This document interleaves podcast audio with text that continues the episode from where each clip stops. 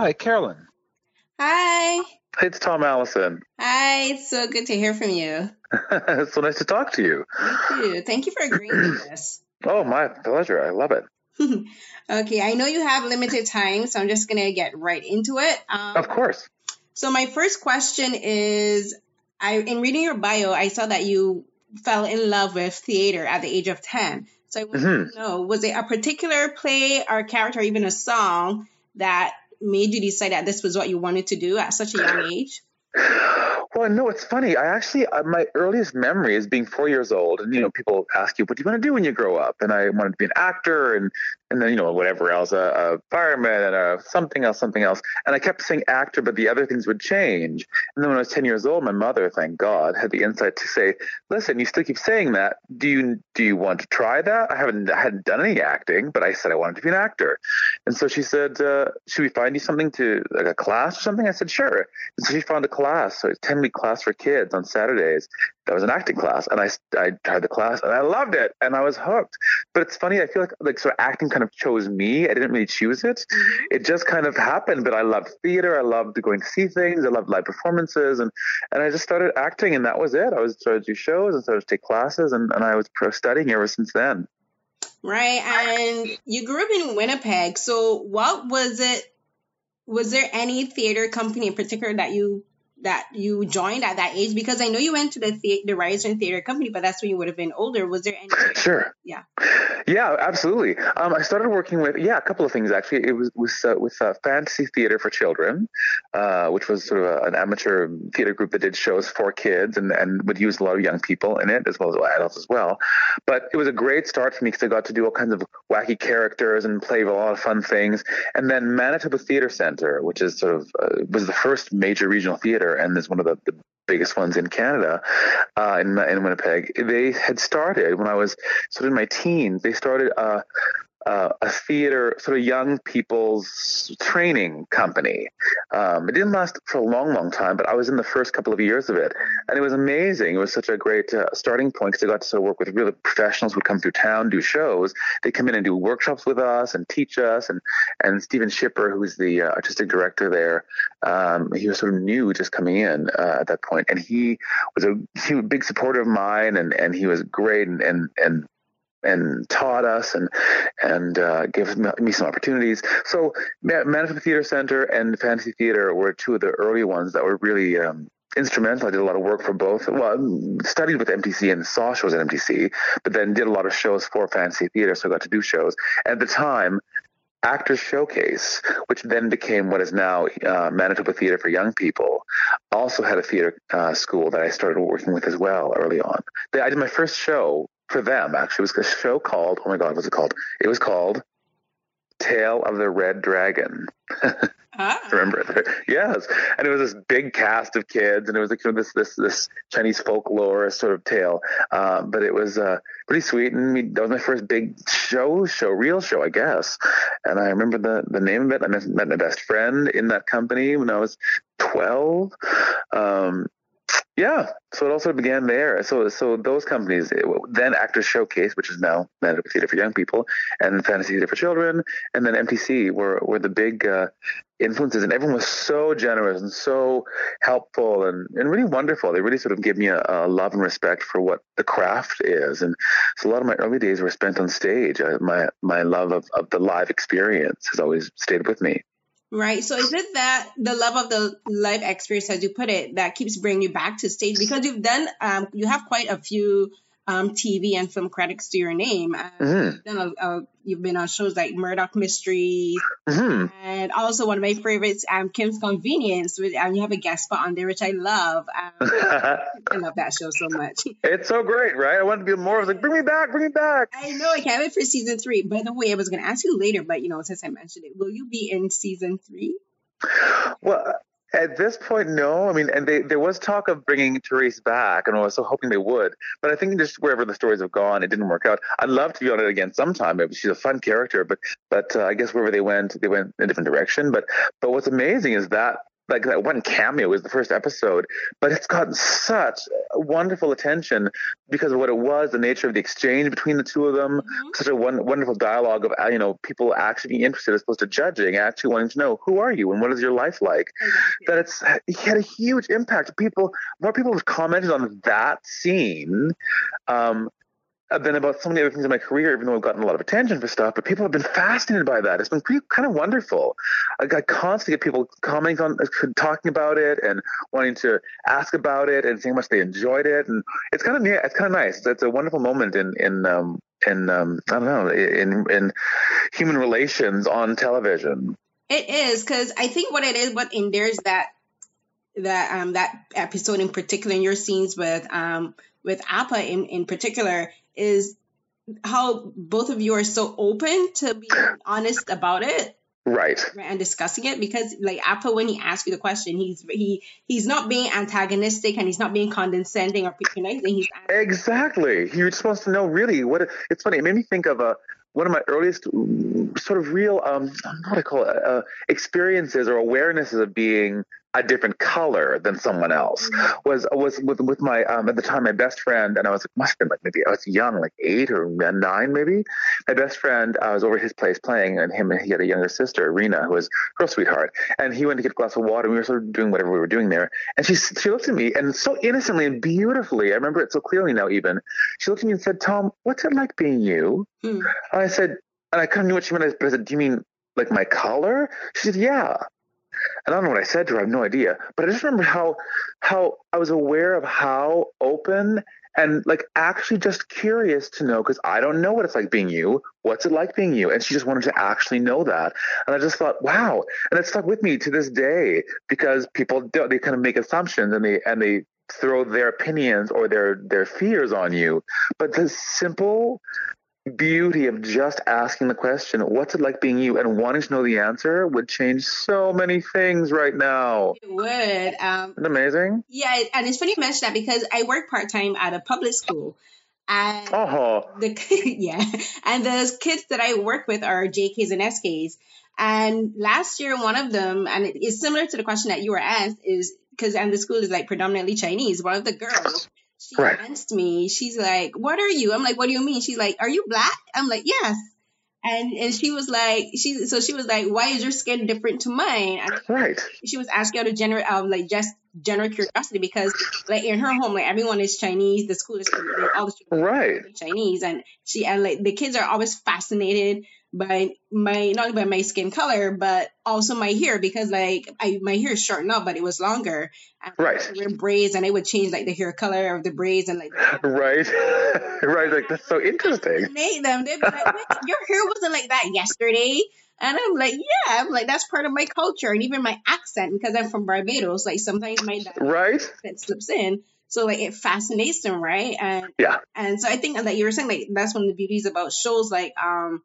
Um, Kim's Convenience, and even Killjoys, where you have people from different cultures. Yep. Everyone is like is welcome and, and in there in the mix of it. Like, come on in and play with us. And it's not about them being like Michelle always said, in her world, what she loves is that she gets to create the world she wants, which in her in her in her heart, she creates worlds where it's the world she wants to do. It's not, we've gotten over those things already. Right. It's not about sexual orientation or about the color of your skin. Everyone's welcome at the table. Mm-hmm. And and it's marvelous, and kids see that, and and the thing is, kids are kids aren't born racist. No. You know, we make them racist. They they're they're innocently going, I know that you're different, but I'm curious, because that's kind of cool. I want to put stuff like that in my hair. Like I want to be like my friend who's this different color. It's not about uh, you know that you're different and that's weird and scary or bad. It's just that you're different and that's interesting. Exactly. Like if we could keep them to, if we could teach them to keep that wonderful curiosity. Oh my God! Like everything would be so different. Right. And I think that's also one of the beautiful things about acting, um, to just kind of like to go back to theater. Of course. Because it, it in, in I'm not an actor, but um, as someone who enjoys like theater and film and television, like I think one of the beautiful things about T V and acting and working in theater is like, especially if you get children as a, at a young age, like you were involved in theater, it teaches them to appreciate differences in people, because you have to learn how to appreciate the characters, right? Absolutely. Absolutely. It's a, it opens people's hearts. I mean, you know, that's what that art can do, and certainly theater and and and, and you know, acting arts. You know, specifically into the T V, film, stage. Like it just when you see it, when you go to see it, or when you're in it, you have to deal, deal with different people, different different ways of thinking, different ethnicities, different shapes and sizes, and and it makes you. I, I, it's funny. I'm not. I don't love the word tolerant because I feel like it makes us feel like we have to put up with someone. Mm.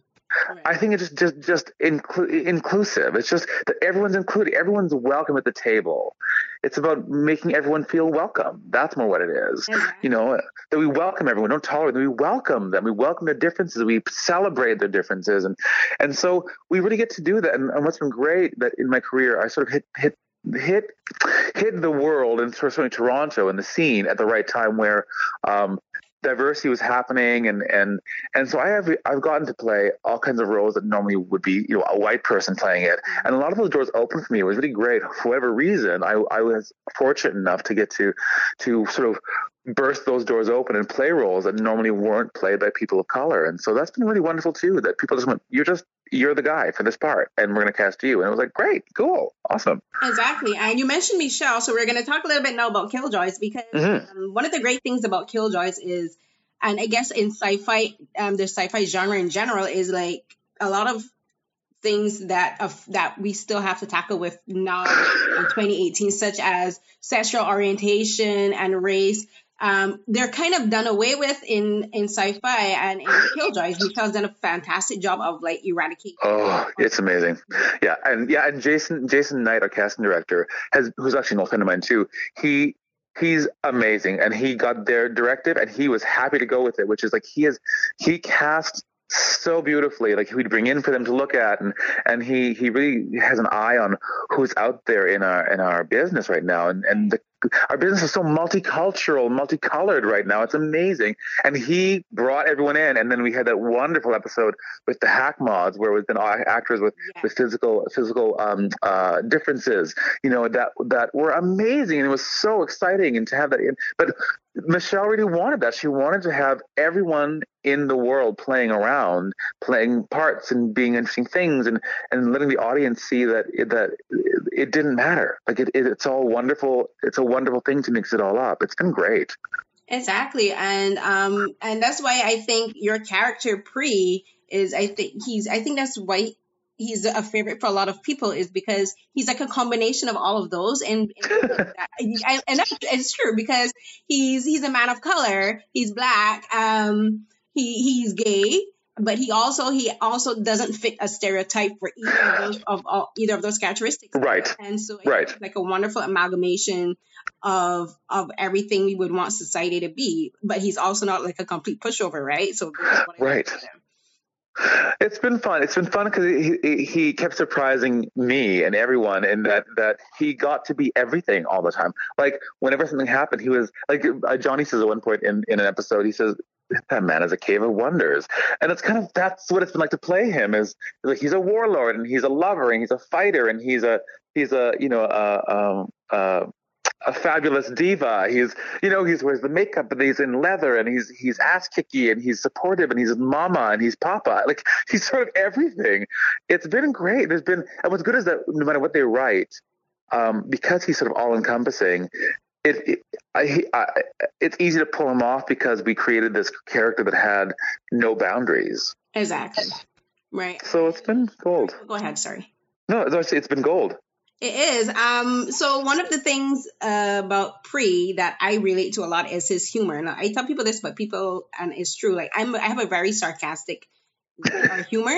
And yes. He delivers some of the best one-liners. Like one of, my, one of my favorites for the whole series is when he says, "I don't have on my dye underwear yet," and I'm, I die every time.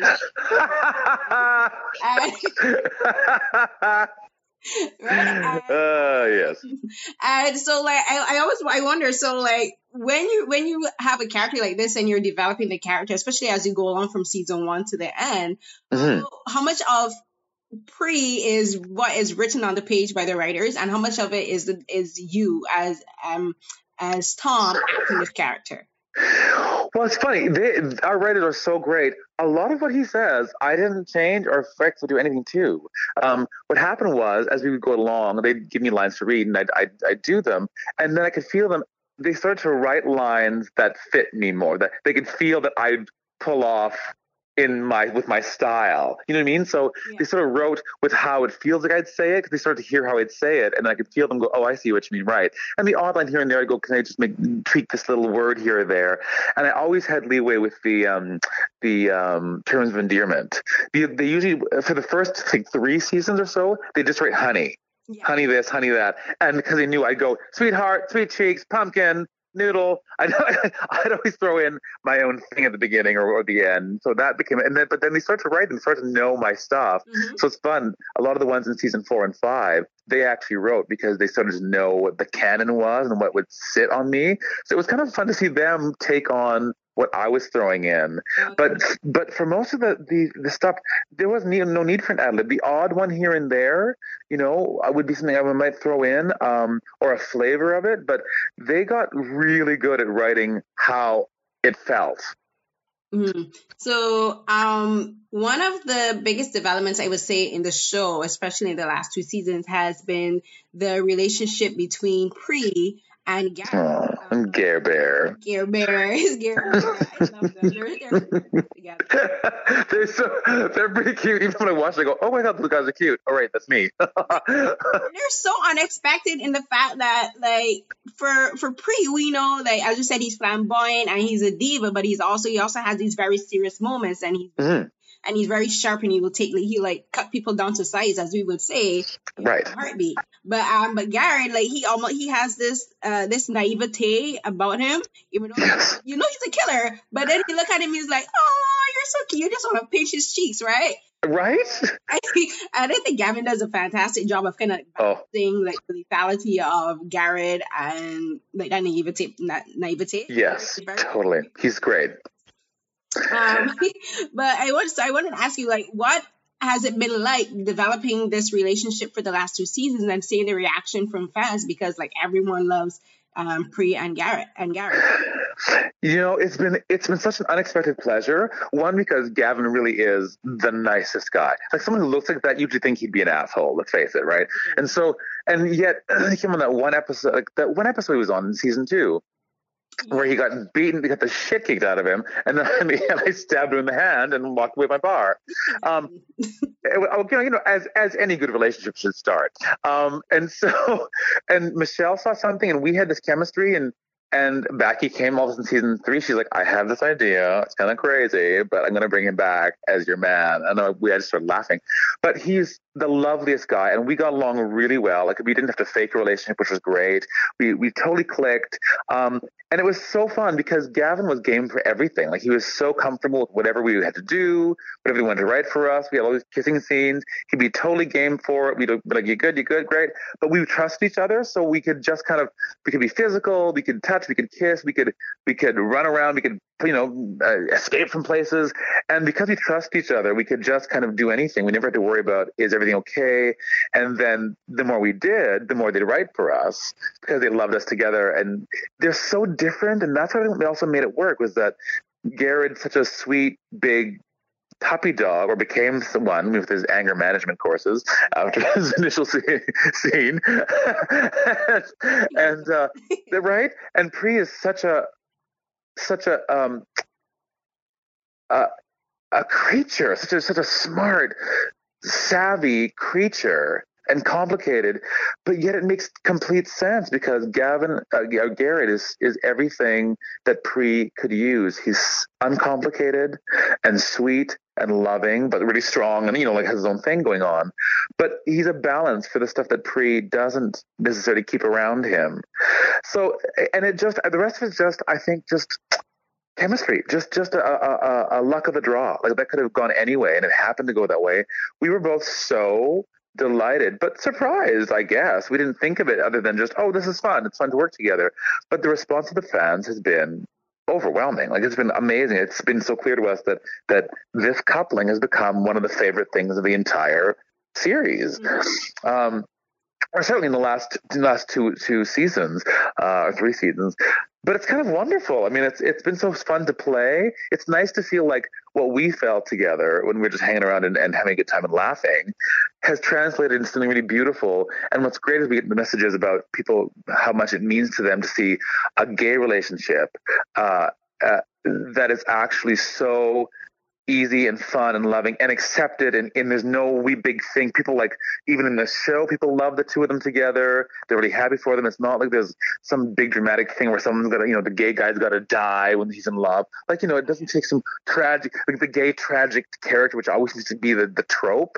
Yeah. It's this wonderful, like, like they so far, they have lived, they have, they have prospered, they've had complications, but it's like, it's so solid. There's no need to destroy them to, to make it extra meaningful. And it's been, um, it's been awesome. It's been really great. Right. Um, I just love how they've been just so, how they're so easily accepted. And I just love how, um, It, it's, it was such a seamless development in the show. It wasn't like this, here, like, this is happening. It just, right, waving the flag. Look at us, we're gay and successful. It's like, no, they're just actually people. They're, they're two people, they're a couple who have had a relationship that have, happens to be really beautiful and loving and sweet. Right. And um, and the thing is about Pree, and I think, I, I, I'm wondering if the, one of the things that attracted Pree to, Gav, um, to Gared is the fact that Pree was a warlord in his not so previous life, um, right? And we kind of, and throughout the sh- um throughout the show, we've seen glimpses of who he used to be, of how ruthless he could be. And right. This season, um, we got, in season four, we got like a week. I think we got more of it because um the, the children were kidnapped, and then Gavin. Um, I keep saying sorry. Um, Gareth. I know it's so, it's so sorry. It's, the sound is so close. That's hard. I know the same thing. We do that all the time too on the set. But Gavin, Gavin, Gareth, uh, you come over here. You big guy, come over here. You big guy, come over here. Totally. Uh, yeah. Um. And then Gareth was captured. So then we got to see Pree easing back into who he oh I love that episode. That was so much fun. I, I love it. And um and the thing is, I think what made what made that episode so good is because we got to see we got more of Pree's past without exposition. We just got to yes. see him act who he used yeah. to be. Yeah, we see we see him in action. But there's a wonderful blend of like this delicate taking off the earrings and then to beat the shit out of these guys. Like it's so it's funny that he gets to be, again, if you say there's not one stereotype. It's like, yes, he's flamboyant and, and he has a feminine side, but even his feminine side is a powerful she-warrior, mm-hmm. you know, and then you got this dude in there too who can kick ass and do things. And, and, and like, it's just so fun. And so I get what you mean, like getting to see him, but not like, oh, and then I did this thing where I was a warlord. It's like, oh, I see, you know, and the episode before that where he's like, he, we get that, the bum off the street and, and I'm, and we're interrogating him, me and Fancy on our rampage. Mm-hmm. Like that was so much fun to get to see that. I love the fans going, oh my God, Pree's gonna kick ass. That was, that, that's hilarious. And it's fun to see that character that you, you get glimpses of. He's not always in the middle of it, but when he steps in to do something, it's nice that they've let him really be um, a bit of a, you get to see the beast in him. Right, and I, I think having him pair pair with Fancy was actually a was actually a really good way to do it because Fancy, as as he likes to call himself, the asshole of the of the show. Right. Um, I think it kind of helped to like buy into who that in, buy into that because we've seen um Pree be more not not softer, but we, we got to see the the more elegant and the more um. side of him, and I think having Fancy there kind of like solidified like the he can get along with someone who does who shoots first and asks questions later. Right. Yeah. Right. And yeah.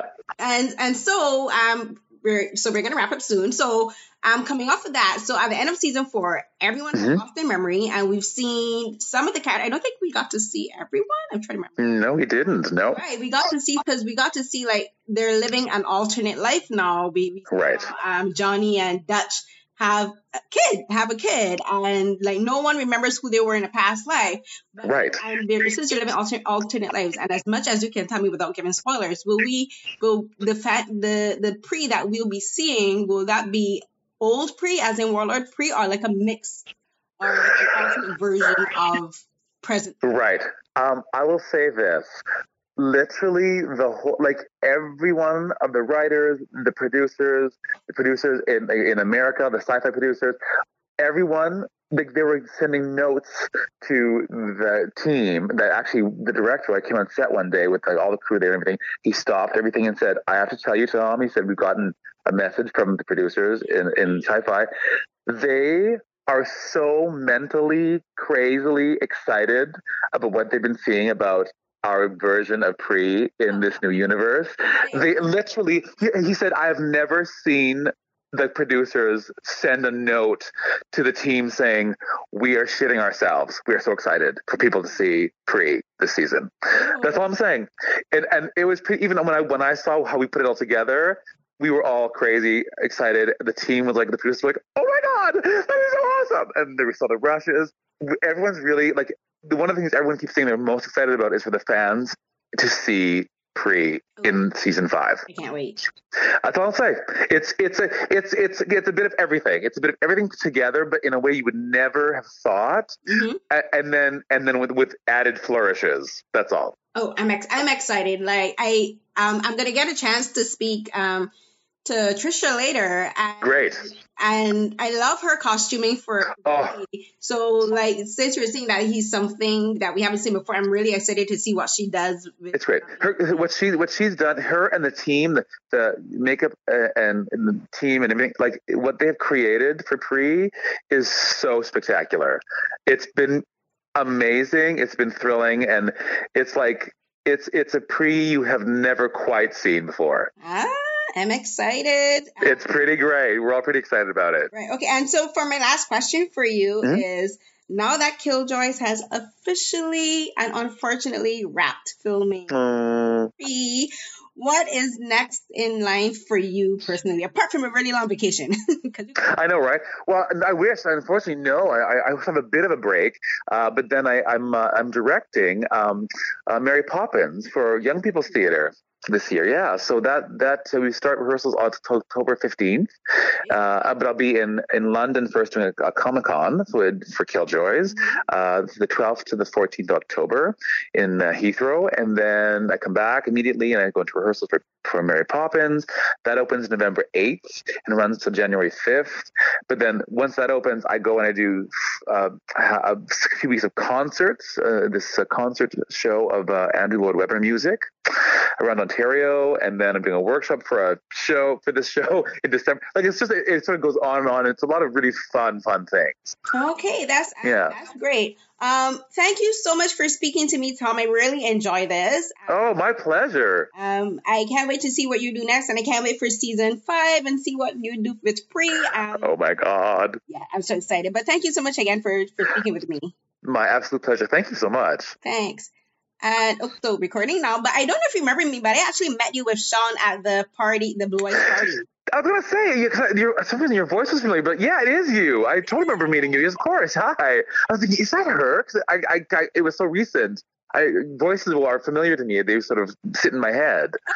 I'm glad my voice stuck out. Oh, it totally does. That's great. Well, how wonderful to, to meet you again, even on the phone. Yeah. um. So I know you have to go because um, Cynthia told me you had thirty minutes. So um, again, thank you so much for speaking with me, and I hope I get to interview you again, maybe for for another project that. You- oh, you get it. You got it. Anytime, you just let me know. I will. Thank you so much.